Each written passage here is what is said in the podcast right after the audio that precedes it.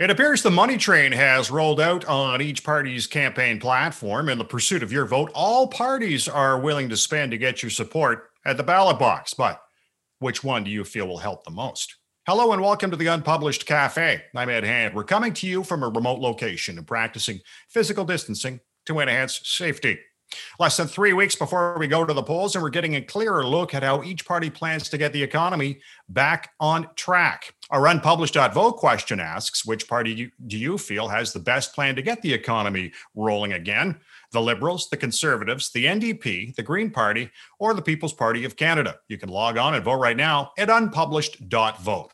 Now, it seems the parties have hauled out all their trinkets to get your attention national child care program, income tax on the ultra wealthy, create 1 million jobs, or a national electricity corridor. They're all on the table for you to consider.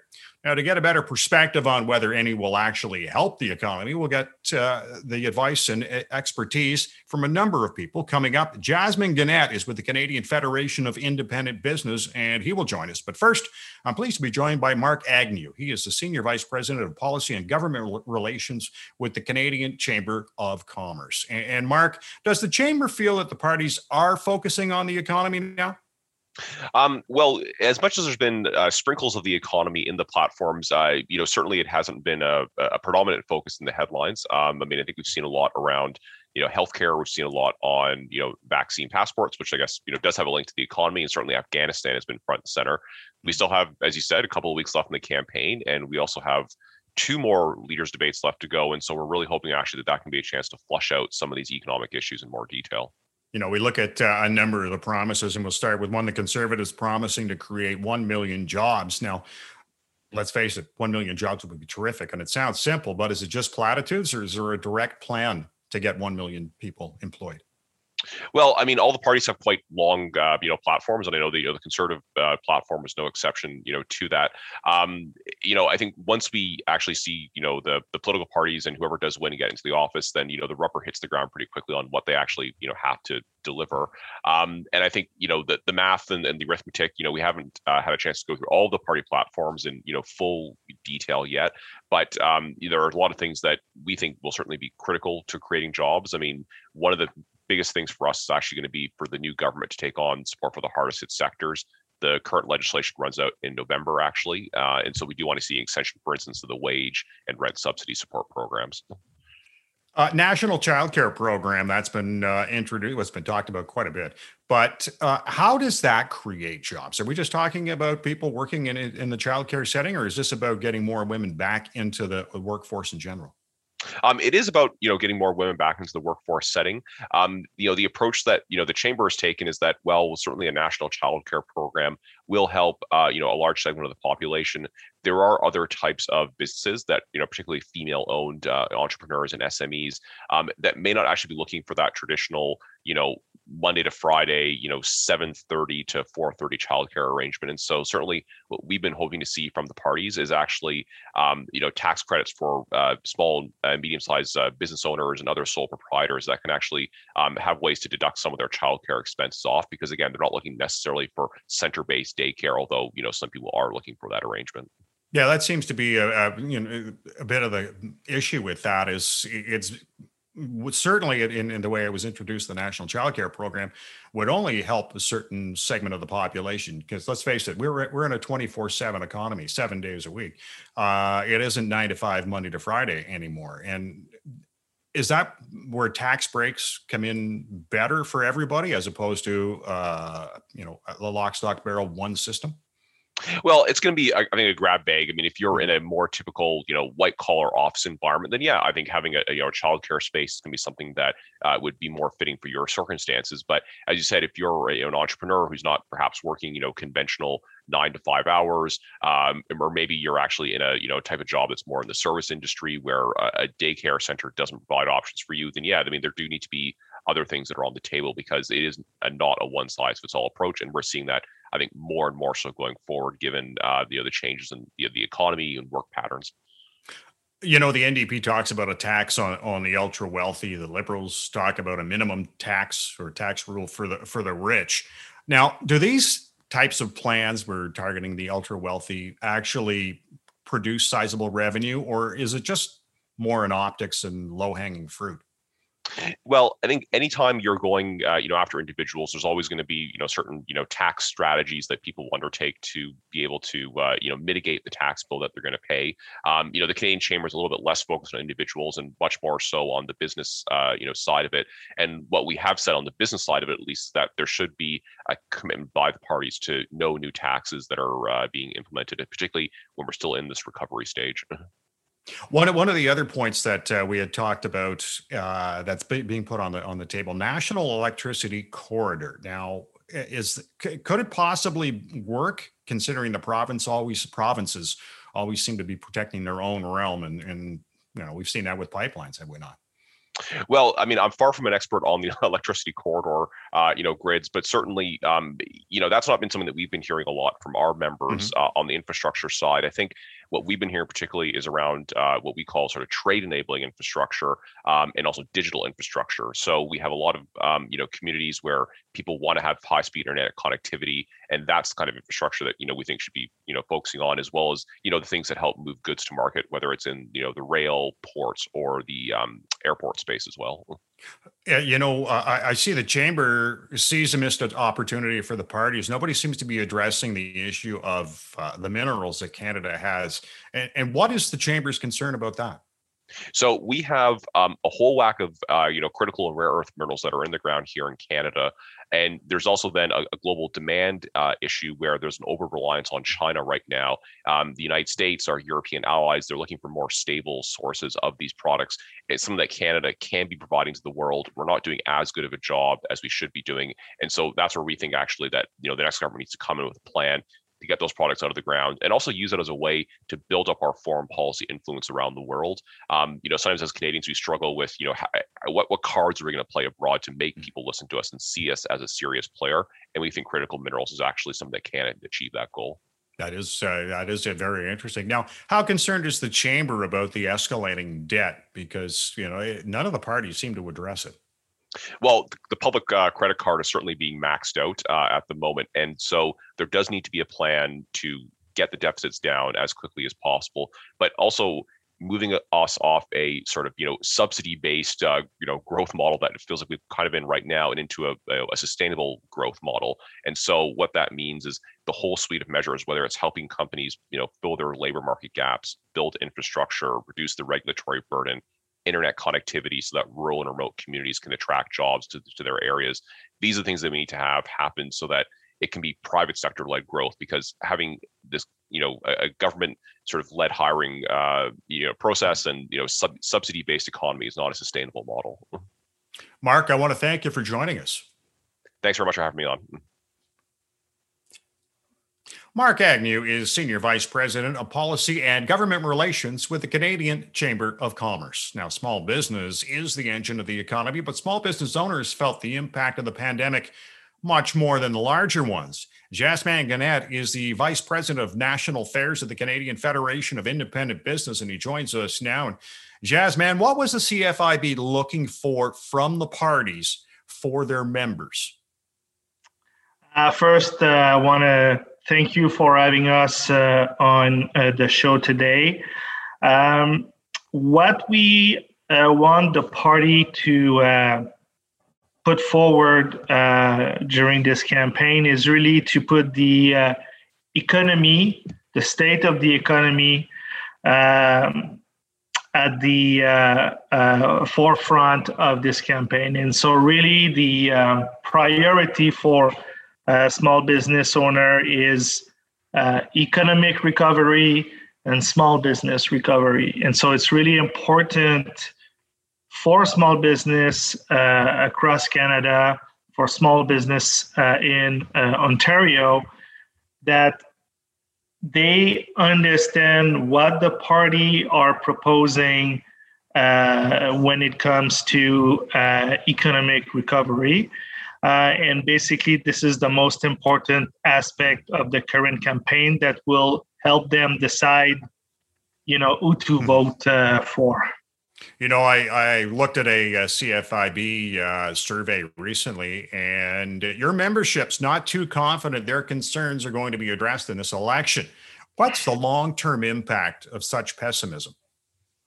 Well, uh, you're right. Um, less than a quarter of our member think that uh, their concern will be uh, uh um, top issues uh, for politi- political parties to address. Um, you know, it's important to have some sense of stability, to have a sense of understanding what will be um, coming in the next couple of months.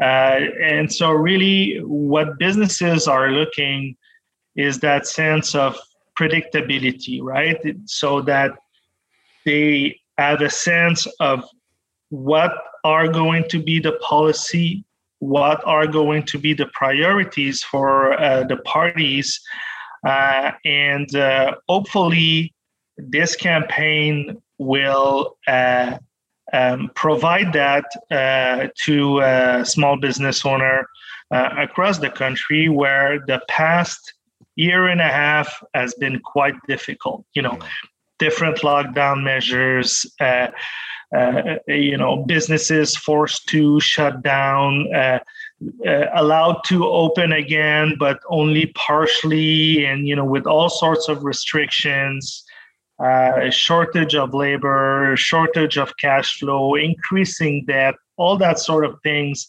have made uh, uh, the past year and a half uh, very difficult for a small business owner. All that because of you know obviously the mm-hmm. pandemic, and so really uh, what uh, need to happen is some sort of a clear plan for the road ahead for small business in Canada. Has any party uh, in, in, their platform attempted to cut red tape? And do you have examples of what kind of red tape maybe your membership would like to see cut or eliminated? Yeah, this is um, this is an interesting question because um, often we hear political parties mentioning the importance of uh, cutting uh, red tape. Even the conservative, I believe, in their current platform, have something you know along the lines of you know having a minister solely dedicated to you know uh, red tape hmm. uh, even the NDP, uh, uh, you know, is uh, trying to address that in different forms uh, in their platform. So all parties are are mentioning, you know, red tape being important. Uh, but I guess we will have to uh, judge uh, the tree by its fruit. Uh, so uh, you know when um, when the rubber hit the road, we want to make sure that whoever will win this election will put red tape priority on the top of its uh, uh, of its list, and and and there are many um, many red tape concerns uh, that small businesses are facing, um, and really what it's coming down to at the end of the day, it's the you know that that that paperwork and that day-to-day struggle to make sure that you comply to all uh, regulations and what CRA, the Canadian uh, the Canada Revenue Agency, is asking, and what other agencies are asking. It's really to make it easier for businessmen, for businesswomen, to make it easier for entrepreneur to run their business on a daily basis. And so, really, red tape is important. And red tape is not just like compliance and all that, but it's also making sure that government services are adapted to the need of uh, small businesses. And when small businesses need to have answer from the government on those compliance, uh, uh, uh, on, on different regulation and legislations and so on, that they are able to get answers rapidly in a timely fashion and an answer that is accurate uh, as well. And so, uh, really, red tape is that big bucket uh, that um, you know is a top priority for for small business across the country. You know, uh, in, in uh, the platform for the NDP, they're calling for a $20 minimum wage. How would that impact CFIB members? Well, um, the Liberal have introduced a $15 minimum wage for all uh, uh, federally regulated uh, uh, workers. The NDP are saying it's not enough. It should be twenty dollars. Um, there are multiple. There are many impacts uh, for such uh, for such uh, policies. obviously, it could mean fewer hours uh, for existing employees because you know it's more expensive for businesses so maybe they will decide to offer fewer hours for their current uh, uh, employees maybe they will decide not to hire new uh, employees because they might think they cannot afford uh, um, paying uh, such a high minimum wage um, and so um, you know, it's a concerning uh, situation, uh, and uh, the situation varies from one province to another. Uh, wages are not the same in Alberta or in Quebec, in Ontario, as they are uh, in uh, other parts of the country, and so. Um, you know, you ask a small coffee shop owner to suddenly pay um, all of its employee at least uh, uh, $20 an hour.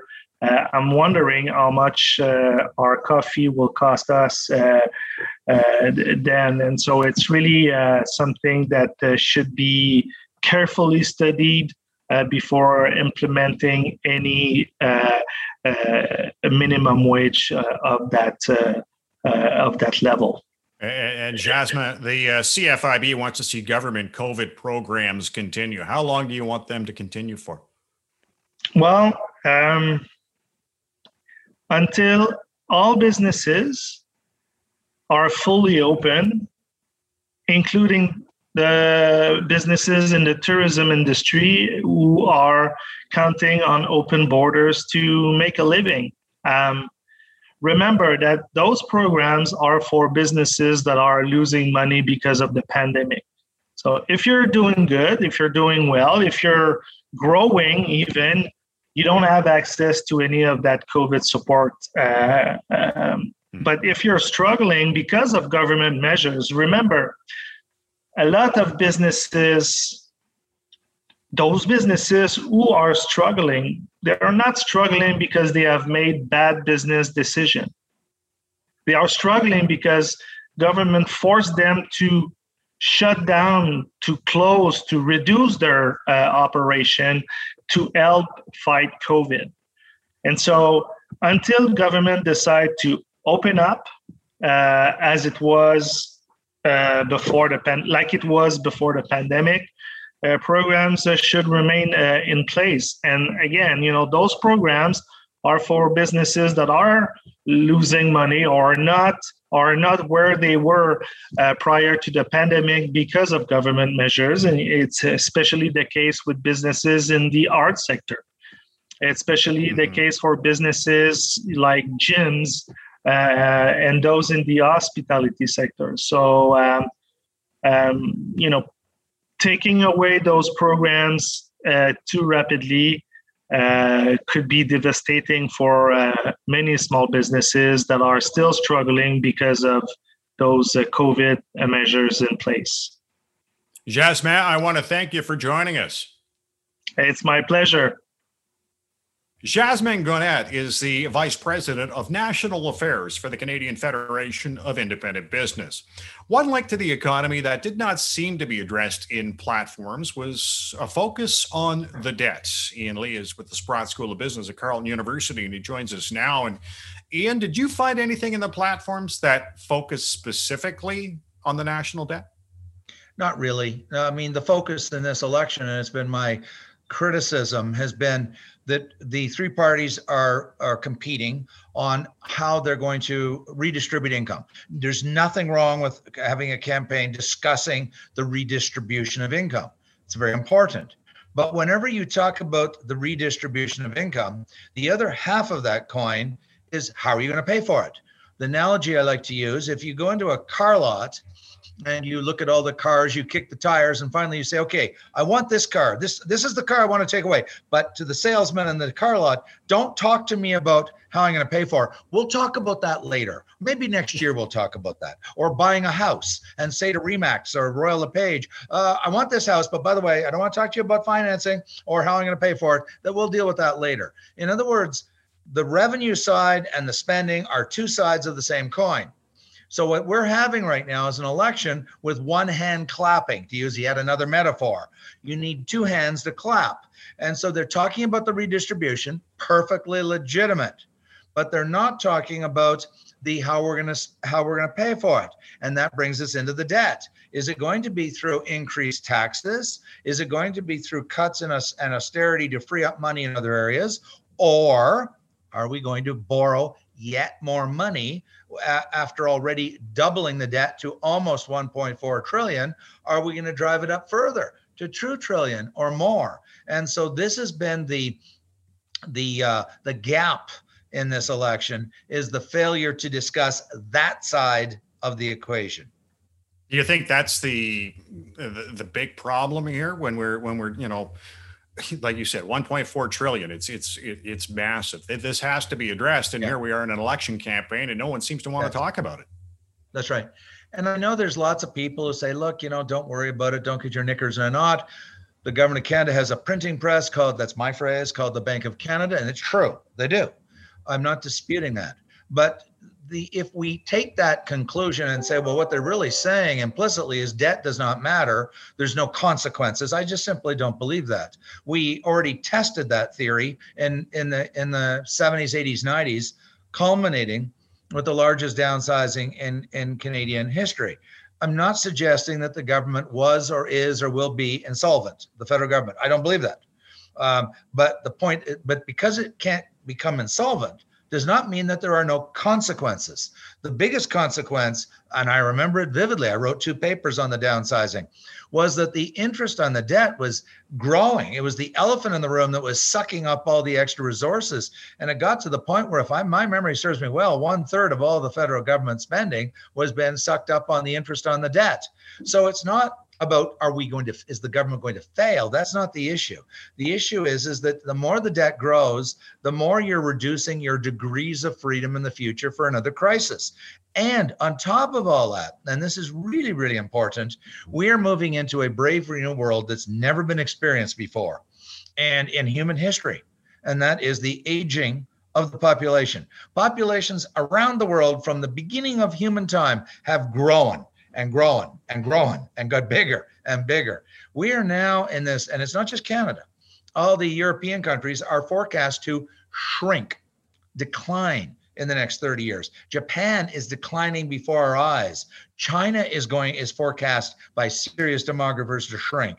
And what that means in plain English for us in Canada there are there are good studies out there showing it's going to take about one and a half points percentage points annually of gdp some people shrug and say oh it's the big deal well federal and provincial government revenues are very uh, correlated to the gdp growth rate when gdp is growing rapidly revenues gush into the federal treasury and into the provincial governments, which is what we use to pay for all these goodies we want, such as public health care, higher education, uh, environmental responding to climate change, and so on. But when the when the economy s- slows down, because it, it's so uh, dependent on the growth rate, revenues decline precipitously to the federal and provincial government, thereby reducing our degrees of freedom at the very time because of aging that we know and we do know that healthcare expenditures are going to skyrocket because older people like me consume much more per person than younger people. CIHI, the Canadian Institute of Health Information, established by Prime, then Prime Minister, Liberal Prime Minister Paul Martin, have excellent statistics on this, showing that the older you are, the more you consume. And with an aging population, people in their 70s consume a lot more than people in their 60s, and people in their 80s consume way more than people in their 70s because our bodies are wearing out. And so we're going to be facing with skyrocketing expenditures, declining revenues at a time where we're we're not bringing debts under control and we're not even having this conversation about the future and the choices that we're making. That's that's the criticism I have. You know, uh, I wonder when you look at the size of our debt. Now it's going to be uh, not as big as you know, obviously in the states or or wherever. But when you've got such a large debt, what kind of impression does that leave of Canada on the world stage? Well, it, you're you're right. And by the way, I know that we've been told repeatedly our we're very, we're in great shape compared to other countries, but that's only because Finance Canada and the Minister of Finance has done something that I that many people disagree with that study this. And what they've done is they take the federal debt only as a percentage of GDP. And so it's you know it's it's it is below the OECD average. Um, the problem with that is that that's not the way the OECD or the IMF or economists or analysts compute it. You compute the total government indebtedness as a percentage of GDP. That means federal, provincial, and municipal. And the reason for that, there's two reasons. Number one, there is only one taxpayer. We don't have federal taxpayers separately, another group over there called provincial taxpayers. And the second reason is that the federal government is truly the lender of last resort. And for those who think that's just a theory or academic, you know, uh, talk, uh, we saw this proved in the last 12 months in Canada. Newfoundland and Labrador became uh, not insolvent, but they they were not able to meet their payments as they became due. Now we can call that insolvency, we can call it whatever we want. They were bailed out by the Bank of Canada stepping in under the guise of pandemic relief and buying the bonds every month from Newfoundland and Labrador. It is well understood in this country that if, and there are other provinces in very bad shape, New Brunswick is in very bad shape, Manitoba, that if a premier goes up to that microphone, no matter who is in power in Ottawa, federal, doesn't matter if it's liberal, NDP, green, whatever, that if a, a, premier goes to the microphone and says, look, Canada, we're broke. We can't borrow any more money. The bond markets won't buy our bonds, and we can't pay our nurses. We can't pay our doctors. We can't pay our teachers. Please help. No prime minister is going to say no. We know that. So the federal government is has implicitly, not legally, but implicitly co-signed or back guarantees or backstops the debts of all the provinces who in turn backstop the debts of the municipality. So therefore, the only proper way, and that's what the OECD logic is and the IMF logic is, you look at the total uh, government debt. When you do that, we're right in the middle. We're not virtuous. We're not better than everybody else. We're at about 110%. And that's right in the middle of the, for example, the G7 countries. So that nonsense that, oh, well, we're way better off and we got oodles of room left to borrow is not sustained when you do a proper accounting, a proper methodology, used by the international bodies such as IMF and OECD, then we're not anywhere near as in good shape. I'm not suggesting that we're Italy. I'm not. They're the outlier. But we are not at the we're not best in the pack either. We're in the middle. What's the best path forward for Canada to to reduce its debt? Um, I'm going to sound like Don Drummond, uh, but I've been saying this on my own independently. I don't. I'm going to give full credit to Don Drummond, but I do want you to know that I have been arguing this too. I just don't have his platform, and I admire him enormously. And and for that matter, uh, David, um, uh, the former governor of the Bank, of Canada, David Dodge, we've got to grow the economy if if you if we're not going to cut and there's no seems to be no appetite for austerity or downsizing um, i i actually think that there's when you're spending half a tr- upwards of a half a trillion a year there's got i'm not going to use waste and fraud and abuse. I'm just simply going to say there's got to be some programs in there that are obsolete that don't work anymore and there's nothing wrong with pruning just like you prune your garden you know you prune your roses. I'm not a rose grower but apparently people prune their roses mm-hmm. uh, you know and you prune your garden of weeds. Well there's i'm sure in a half a trillion dollars there's some weeds growing in there that maybe we don't want to be funding. So there's we could go that route but uh, i think the larger solution is is growth. And uh, david dodge and don drummond talk about increasing our productivity which is anemic uh, compared to uh, especially the united states our largest partner but without even talking about productivity, people's eyes glaze over when you talk about that. How about just boosting the the GDP growth rate and the economy? And and to do that, we've got to stop. And this is controversial. I realize that. Okay. But we've got to stop saying, well, this sector of the economy, they're very bad. You know, oil and gas. Oh no, no. Oh, pipelines. No, no, they're bad. Timber come. Oh, they cut down trees. No, no, no. We got to take them off. We've got to stop uh, taking off sectors of the economy, saying, well, look, we can't look to them for growth. We don't want them to grow. When we become that fussy, and that what we're doing is we're further reducing the growth of the economy. And the economy, we need growth to generate the jobs, to generate the tax revenues flowing into the federal government and the provincial governments to pay for the goodies and to pay down the debt. So I actually think that the solution, uh, I'm not advocating, as you can tell, I'm not really advocating austerity uh, other than just strategic pruning. But I really think this the, the long-term solution is going to be we have to grow the economy at a better rate than we're doing. And in that regard, uh, um, our capital investment, business capital investment, has been declining for five years in a very major way. Jack, Jack Mintz has talked about this in his op-eds. So has David Dodge. So, so has Don Drummond. And people say, well, who cares about capital investment? Capital investment is the single most important indicator. Think of it as the a barometer in the weather, the single most important indicator of future growth. I had Philip Cross into my class, the former very senior statistician, came to my class about three, four years ago. This is long before the pandemic. And he said, Look, if you want to know where's an economy going in any country, he says, go look up business capital investment. And then he says there's a lag of three to four years from the time you spend the money to the time it shows up in the growth rate. But he says it's a it's a leading indicator. And our capital investment is going down, down, down in Canada. And what's happening is people that control large pools of wealth, including the pension funds, are increasingly investing outside of Canada. They're voting with their feet, with their wallet, with their money, because what they're saying is that there's better investment opportunities outside of Canada than inside Canada.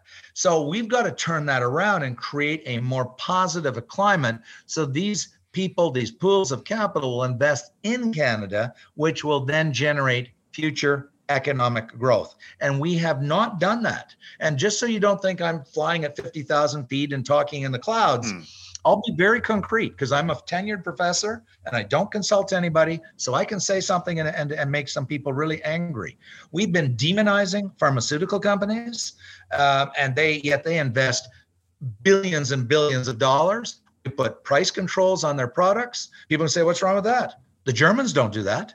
The Swiss don't do that. The French don't do that. The UK doesn't do that. So, guess where pharmaceutical investment in the billions and billions of dollars is going? To Canada? You bet not. You are wrong. It's not coming here. It's going to those countries because it's a more friendly investment climate. Uh, you know, we've demonized oil and gas companies. We've demonized pipelines. Now we're demonizing banks. We've got to stop demonizing the the very foundations of our future. These companies, and I don't consult to any of these companies. I don't have any financial investments in these companies except possibly through the Canada Pension Plan, which I don't control, or through my company uh, university pension plan, of which I am not involved in. They may be investing in them, but these are the companies that invest in our future by investing in capital, meaning new plants, new investments, and so forth. And yet here we are. These are very large sectors of any economy, and yet we've been demonized them one by one. And what are we saying to those businesses? Don't come to Canada. We don't like you. Go away.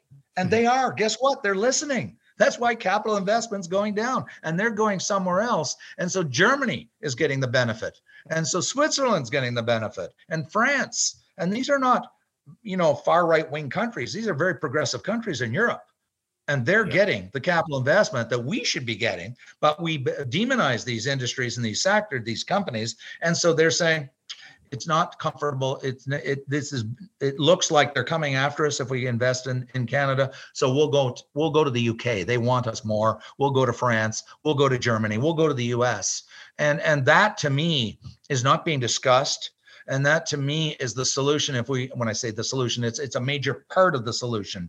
Uh, we've got to develop more economic growth. And to do that, we've got to welcome capital investment, domestic and foreign, if we want to grow the economy. Or we can, as my late mother used to tell me, you can cut off your nose to spite your face. Hmm. And right now, for the last several years, we've been cutting off our nose every day despite our face, to be holier than thou, and to demonize those bad, bad, bad pharmaceuticals and those bad, bad banks and those bad, bad oil companies. And so we're declaring large swaths of the economy. Uh, we're really saying, don't come here, go somewhere else. And they are. And, and so our economy's growth is anemic and mm-hmm. we're facing an aging future. So we are going, I, I believe we're going in the wrong direction. All right. Ian, I want to thank you for joining us. My pleasure. Thanks very much for inviting me. Ian Lee is with the Sprott School of Business at Carleton University. Our unpublished vote question asks Which party do you feel has the best plan to get the economy back on track? The Liberals, the Conservatives, the NDP, the Green Party, or the People's Party of Canada? You can log on and vote right now at unpublished.vote. I want to thank our guest today, Mark Agnew of the Canadian Chamber of Commerce, Jasmin Guénette of the Canadian Federation of Independent Business, and Ian Lee at the Sprott School of Business at Carleton University. And I want to thank you for watching the Unpublished Cafe. Stay safe. I'm Ed Hand.